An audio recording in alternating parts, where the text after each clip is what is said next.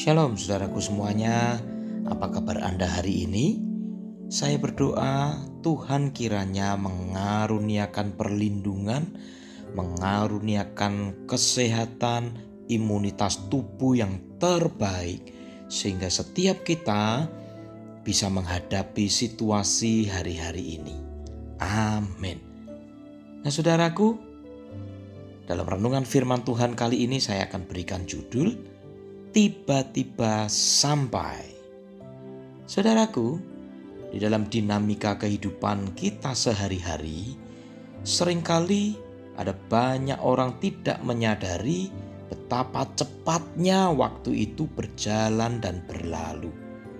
Dahulu saudara, saat saya masih sekolah, rasanya waktu itu berjalan lambat sekali. Apalagi jika sedang menunggu-nunggu sebuah acara yang masih beberapa hari atau beberapa minggu lagi. Aduh, rasanya waktu itu bahkan serasa lebih lambat dari biasanya.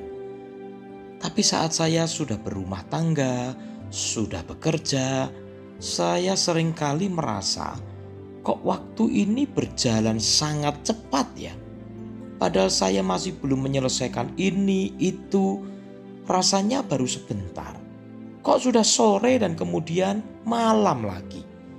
Waktu itu serasa kurang lama. Bahkan sering kali terpikir kalau sampai ada toko yang menjual yang namanya waktu, saya mungkin akan membelinya. Nah, saudara, pernahkah Anda merasakan hal yang sama? Tapi mungkin hal ini tidak berlaku bagi orang yang lebih banyak menganggur pasif, tidak banyak yang dikerjakan, atau mungkin orang itu sedang menunggu sesuatu. Karena itu, ada ungkapan yang mengatakan bahwa menunggu itu menjemukan, karena orang yang menunggu sesuatu inginnya segera waktunya tiba dan mendapatkan apa yang ditunggunya itu. Dan saya yakin anda yang sedang pacaran atau juga yang pernah pacaran tahu apa yang saya maksudkan.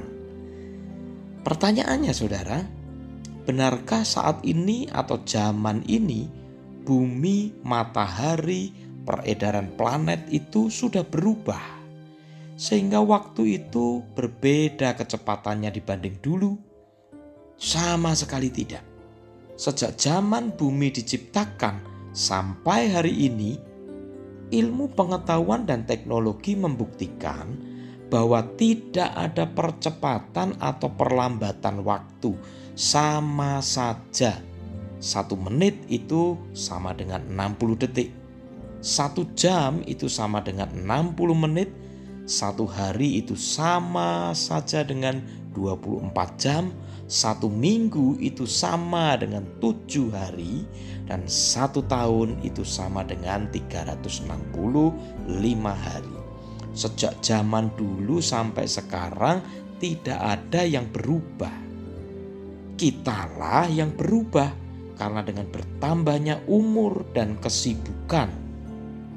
Dan saat ini saya ingin mengajak Anda semua merenungkan sebentar apa yang dimaksud oleh Nabi Musa tentang perlunya kita belajar menghitung hari hidup kita. Nah, mari kita baca di dalam Mazmur 90 ayat 12. Musa mengatakan demikian. Ajarlah kami menghitung hari-hari kami sedemikian sehingga kami beroleh hati yang bijaksana. Saudara, perhatikan ada kata sedemikian. Apa maksudnya? Sedemikian itu sama dengan secermat mungkin, sewaspada mungkin, sehati-hati mungkin, dan seserius mungkin. Dalam Alkitab versi mudah dibaca ditulis, "Ajarlah kami betapa singkatnya umur kami, agar kami dapat menjadi bijaksana. Saudara, Musa itu hidup di dalam zaman di mana sama sekali belum ada teknologi komunikasi, media, atau teknologi apa pun. Jadi, semuanya masih sangat manual, masih sangat sederhana. Nah, saya berasumsi bahwa Musa itu hidup dalam kondisi masyarakat yang berjalan normatif apa adanya, tidak dikejar oleh target apa pun dan saya kira hal itu sangatlah jauh dengan kondisi kita saat ini yang semua serba cepat, instan, canggih, yang dipenuhi dengan target-target dan serba terburu-buru. Nah, saudara, logikanya Musa merasakan bahwa waktu itu, waktu itu berjalan lambat. Tapi yang menarik, Ternyata dalam kondisi yang seperti itu, selambat itu, Musa justru bisa merenungkan dan menulis sebuah nasihat dan doa dengan sangat tepat. Bahwa sangat perlu untuk manusia itu memperhatikan waktu hidupnya dengan sedemikian, dengan waspada, dengan cermat Supaya apa toh? Supaya kita bisa menjadi bijaksana. Nah, banyak di antara kita, bahkan saya yakin kita tidak memikirkan hal ini. Hari-hari kita diwarnai dengan kesibukan, dengan rutinitas yang kita jalani tanpa kita peduli tentang yang namanya mengisi hari-hari dengan penuh kebijaksanaan. Dan akibatnya banyak orang yang kemudian terjebak rutinitas, terjebak kejenuhan, terjebak kebosanan, kejengkelan, dan lain sebagainya. Seorang penulis bernama Victor Hugo mengatakan, "Hidup itu singkat, dan kita malah membuatnya semakin singkat dengan menyia-nyiakan waktu. Dan saya pikir ini ada benarnya juga. Bahwa hidup kita itu sebetulnya berjalan sangat cepat dan bahkan sering kali kita tidak menyadarinya. Kita baru sadar bahwa kita tiba-tiba sampai di suatu waktu atau kondisi yang tiba-tiba kita baru menyadarinya. Pernahkah Anda memperhatikan kapan bayi kecilmu itu menjadi seorang anak TK yang tiba-tiba dia sudah sekolah? Dan Anda disibukkan dengan antar jemput, Anda disibukkan dengan PR-PR-nya, pelajaran-pelajarannya. Lalu saudara, pernahkah Anda menyadari bahwa rambutmu yang dulu hitam itu tiba-tiba sudah banyak ubannya. Lalu pernahkah Anda menyadari bahwa kulitmu ternyata sudah mengeriput dan engkau ternyata sudah tidak lagi mampu berlari lebih dari 10 menit. Artinya saudara, banyak sekali hal yang terlewatkan dari pengamatan kita bahkan saat kita ini sedang menjalaninya. Bukankah demikian yang terjadi? Itulah kenapa Musa mengingatkan kita supaya kita menjadi bijaksana. Dan bijaksana itu berbeda dengan pintar. Beda dengan cerdas untuk jadi bijaksana, Anda tidak perlu bertitel sarjana yang berderet-deret. Bijaksana adalah mengerti apa dan bagaimana hal-hal yang harus dipikirkan, hal-hal yang harus dipilih, dikatakan, dan dilakukan. Dan saudara, itu butuh waktu yang tidak sebentar. Karena itu Musa berdoa kepada Tuhan supaya diberikan hati yang bijaksana dengan cara bisa menghitung hari-hari yang dijalaninya. Nah, saudara, saya ingin memberikan sebuah ilustrasi cerita untuk mempermudah Anda bisa memahami apa yang saya maksudkan. Satu hari, ada seorang wanita muda yang bercita-cita untuk bisa menikmati kereta cepat bernama Shinkansen yang ada di Jepang. Kereta listrik tercepat di dunia yang sedemikian hebat teknologinya. Nah, wanita ini mengumpulkan uang berbulan-bulan untuk bisa berangkat ke Jepang demi cita-citanya itu. Dia bukan orang Jepang, jadi dia harus mengumpulkan cukup banyak uang untuk bisa berangkat ke Jepang dan kemudian uh, mewujudkan cita-citanya itu. Sampai saatnya tiba, dia berhasil membeli tiket kereta Shinkansen itu dan dia naik kereta itu. Luar biasa. Begitu dia masuk dalam kereta itu, eh dia mulai mengomel karena bawaan kopernya itu berat dan harus buru-buru mencari nomor kursinya supaya dia tidak terlambat. Dan dia hatinya jengkel karena petugas yang ada yang dia temui itu tidak ada yang bisa berbahasa Inggris sehingga dia kesulitan berkomunikasi sementara dia tidak bisa berbahasa Jepang. Nah, Saudara, setelah dengan susah payah dia berhasil menemukan kursinya, kemudian dia dengan susah payah lagi berusaha mengangkat kopernya yang berat itu ke bagasi di atas kursinya tanpa ada yang mau membantunya.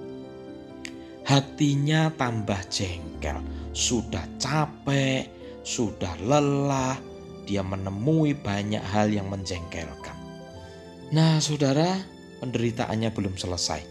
Begitu duduk, wanita muda itu baru menyadari dan dia bertambah jengkel karena suhu ruangan di kereta itu dirasanya sangat tidak pas dan dia merasa sangat gerah. Sudah begitu, eh kursinya ada di posisi yang kurang pas dengan jendela sehingga dia tidak bisa melihat keluar dengan leluasa. Aduh, rasanya kejengkelan demi kejengkelan menyergap hatinya.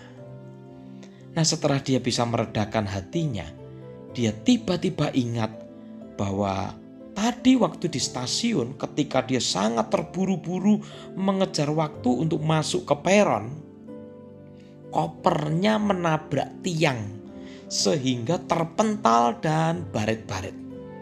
Dia ingat, waduh jangan-jangan koperku ada yang retak.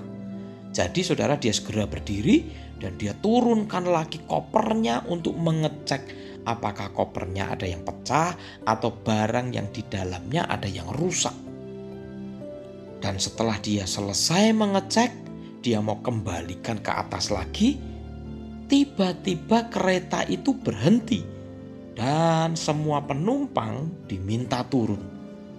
Wanita ini kaget.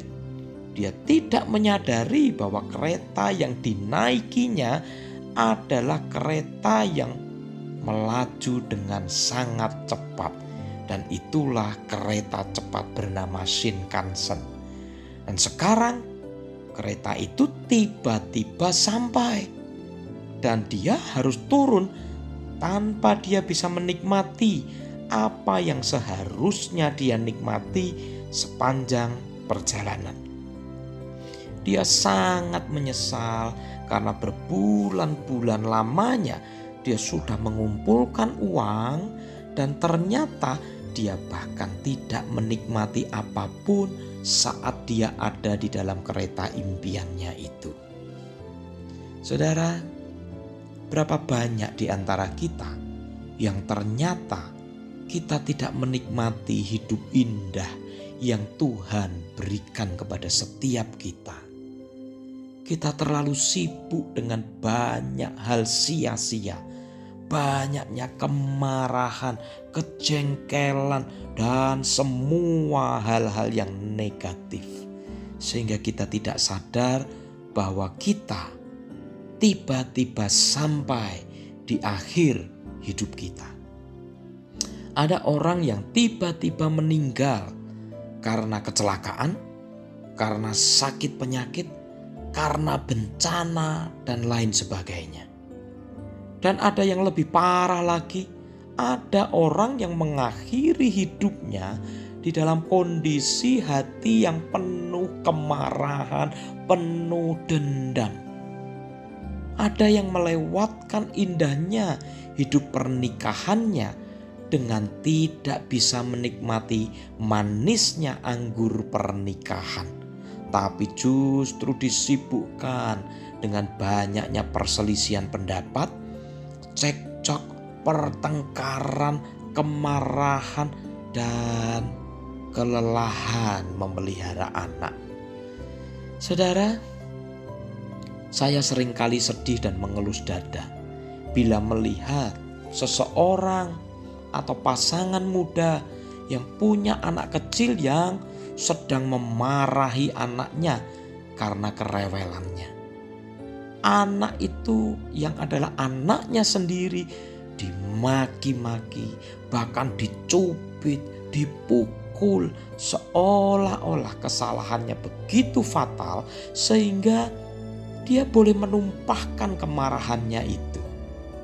Ah, saudara, anak-anak saya saat ini sudah besar, dan bahkan saya tidak sadar kapan mereka itu membesar. Saya sering kali rindu masa-masa mereka masih kecil, masih imut, lucu, manja, masih bisa digendong, masih minta dipeluk saat tidur malam, masih ingin dibacakan cerita yang bahkan cerita itu diceritakan setiap malam. Saya tiba-tiba sampai di masa di mana saya tidak bisa lagi menggendongnya karena mereka sudah terlalu besar. Kemudian, saudara, ada pasangan-pasangan suami istri yang melewatkan hari-harinya dengan pertengkaran, dengan hubungan yang dingin, tidak ada kemesraan lagi. Hari-harinya hanya dipenuhi dengan target-target kerja, rutinitas, kegiatan ini dan itu, dan tiba-tiba mereka sampai pada waktu di mana mereka sudah tua, sakit-sakitan, dengan tiada kedekatan hati di antara mereka. Justru hati mereka dipenuhi dengan kesakitan jiwa, kasih yang dingin, dan lain sebagainya. Saudaraku, Anda semua yang mendengarkan renungan ini, saat ini saya ingin berdoa, saudara. Tuhan menyentakkan hatimu dan membuatmu bangun dari tidurmu, membuatmu sadar bahwa kereta hidupmu itu terus melaju, bukan waktu yang berjalan lebih cepat dari biasanya. Waktu ini terus berjalan tanpa harus meminta persetujuan darimu. Satu menit yang berlalu tidak akan pernah bisa terulang atau diperlambat. Semua yang sudah terjadi, terlanjur terjadi, akan tetap terjadi dan segera menjadi kenangan. Bijaksanalah di dalam hidup kita. Bijaksanalah di dalam menghitung hari-hari kita. Semuanya akan terus berjalan dan berjalan terus. Saudara, ikutilah petunjuk Musa. Berdoalah kepada Tuhan untuk meminta hati yang bijaksana agar engkau bisa menghitung hari-harimu. Tidak ada orang yang bisa menghentikan waktu, tapi waktu akan berhenti sendirinya ketika hidupmu selesai. Ketika engkau tiba-tiba sampai di satu waktu yang bahkan tidak pernah engkau duga kapan waktu itu berhenti dalam hidupmu. Saudara, nikmatilah hidup. Nikmatilah hidupmu bersama pasanganmu nikmatilah hidupmu bersama anak-anakmu, keluargamu, sahabat-sahabatmu, teman-temanmu. Karena hidup kita adalah anugerah dari Tuhan. Nikmati bersama orang-orang yang engkau kasihi dan mengasihimu. Nikmati dengan berkat yang Tuhan berikan sesuai porsimu masing-masing Jangan merasa iri ketika ada temanmu, ada saudaramu yang sepertinya diberkati lebih daripadamu. Setiap kita punya porsi masing-masing, punya takaran masing-masing, sehingga tidak perlu kita merasa iri, merasa tidak diberkati, merasa orang lain kok punya lebih banyak, kok punya ini, punya itu bisa ini, bisa itu, sementara engkau tidak punya, engkau tidak bisa. Saudara, itu adalah tipuan hawa nafsu di dalam diri kita. Setiap kita hidup di dalam anugerah Tuhan yang sudah Tuhan tentukan. Engkau belum tentu kuat untuk menanggung kekayaan besar yang melebihi kekuatanmu. Justru sering kali saya lihat ada begitu banyak orang terjebak di dalam begitu banyak pencobaan, masalah, sakit penyakit, penderitaan ketika dia mengejar sesuatu yang melebihi kapasitas kemampuannya. Saudara, ada satu lagu yang luar biasa Hidup ini adalah kesempatan. Kesempatan untuk apa? Bukan untuk kesempatan berfoya-foya, bukan kesempatan untuk melakukan hal-hal yang sia-sia, tapi kesempatan untuk menggunakan hidup kita melayani Tuhan dengan semua talenta yang Tuhan berikan kepada kita. Tidak ada satu orang pun yang dilahirkan di dunia ini tanpa Tuhan bekali dengan talenta. Saudara hanya perlu menggali, mengasah, melatih apa yang Tuhan berikan kepadamu. Kemampuan apa yang engkau rasa itu adalah passionmu. Dan percayalah, itu adalah talenta Tuhan yang diberikannya untukmu. Meskipun hanya satu, jangan berkecil hati. Tidak perlu Anda meminta untuk punya talenta seperti orang lain punyai. Ada orang yang mungkin multi talent, multi talenta, bisa ini, bisa itu. Tapi yang penting saudara, Anda tahu talentamu dan kemudian anda menjalaninya dengan baik, mengasahnya dengan baik, menggunakannya dengan baik, sehingga nama Tuhan dipermuliakan melalui hidupmu. Hidupmu istimewa di mata Tuhan. Anda orang yang istimewa di mata Tuhan. Belajarlah menghitung hari-harimu sedemikian waktu, asah kemampuanmu dari hari lepas hari. Dan saya mau katakan begini saudara, di dalam mengasah talenta itu tidak selalu Anda akan senantiasa berhasil, sukses, dan langsung jadi hebat. Semua hal besar dimulai dari hal kecil. Langkah maraton, seribu langkah, dua ribu langkah, lima ribu langkah, bahkan satu juta langkah selalu dimulai dari satu langkah. Setialah dalam perkara kecil, maka Tuhan akan mempercayakan hal yang lebih besar dan makin besar dan semakin besar dan menjadi sangat besar. Jadilah orang yang bisa dipercaya oleh Tuhan, jadilah orang yang setia di dalam rencana Tuhan, jadilah orang yang bertanggung jawab di dalam apa yang Tuhan percayakan dalam tanganmu. Saudara, sekali lagi saya mau katakan dan bacakan doa Musa. Ini bukan wejangan Musa, saudara, tapi ini doa pribadi Musa kepada Tuhan. Setelah dia melewati puluhan tahun di dalam hidupnya, dari posisi puncak di uh, tanah Mesir, dia ada di dalam istana Mesir. Dia menjadi orang kepercayaannya Firaun. Dia menjadi jenderal besar sampai kemudian dia menjadi terbuang dan Musa menjadi buronan. Dan kemudian saudara tahu ceritanya, Musa hidup di dalam pengungsian dan di sana dia menjadi gembala domba. Apa yang kemudian Tuhan nyatakan dalam hidupnya, dia menjadi pemimpin terbesar Israel sepanjang masa. Dan setelah melewati semuanya itu, Musa berdoa seperti ini: "Tuhan, ajarlah kami menghitung hari-hari kami sedemikian, sehingga kami beroleh hati yang bijaksana." Saya berdoa ini menjadi doa kita juga hari-hari ini kita tidak tahu apa yang akan Indonesia alami di dalam grafik pandemi ini.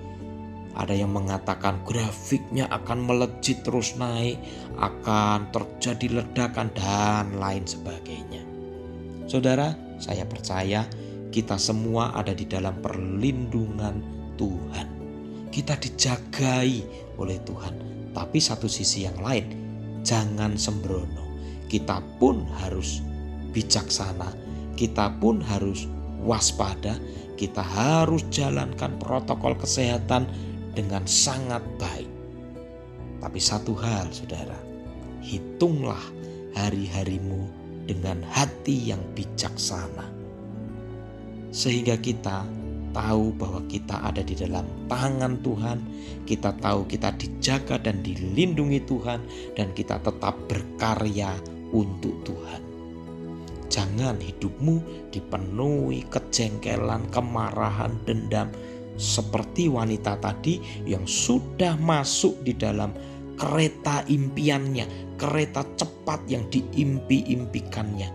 Tapi justru ketika dia sudah sampai di dalamnya, ketika dia sudah ada di dalamnya, harusnya dia menikmati semua berkat itu, tapi ternyata tiba-tiba kereta itu sampai di tujuan, selesai semua hidupnya, dan dia tidak menikmati apa-apa. Jadilah anak Tuhan yang produktif, jadilah anak Tuhan yang bijaksana, karena engkau spesial di mata Tuhan. Tuhan memberkati.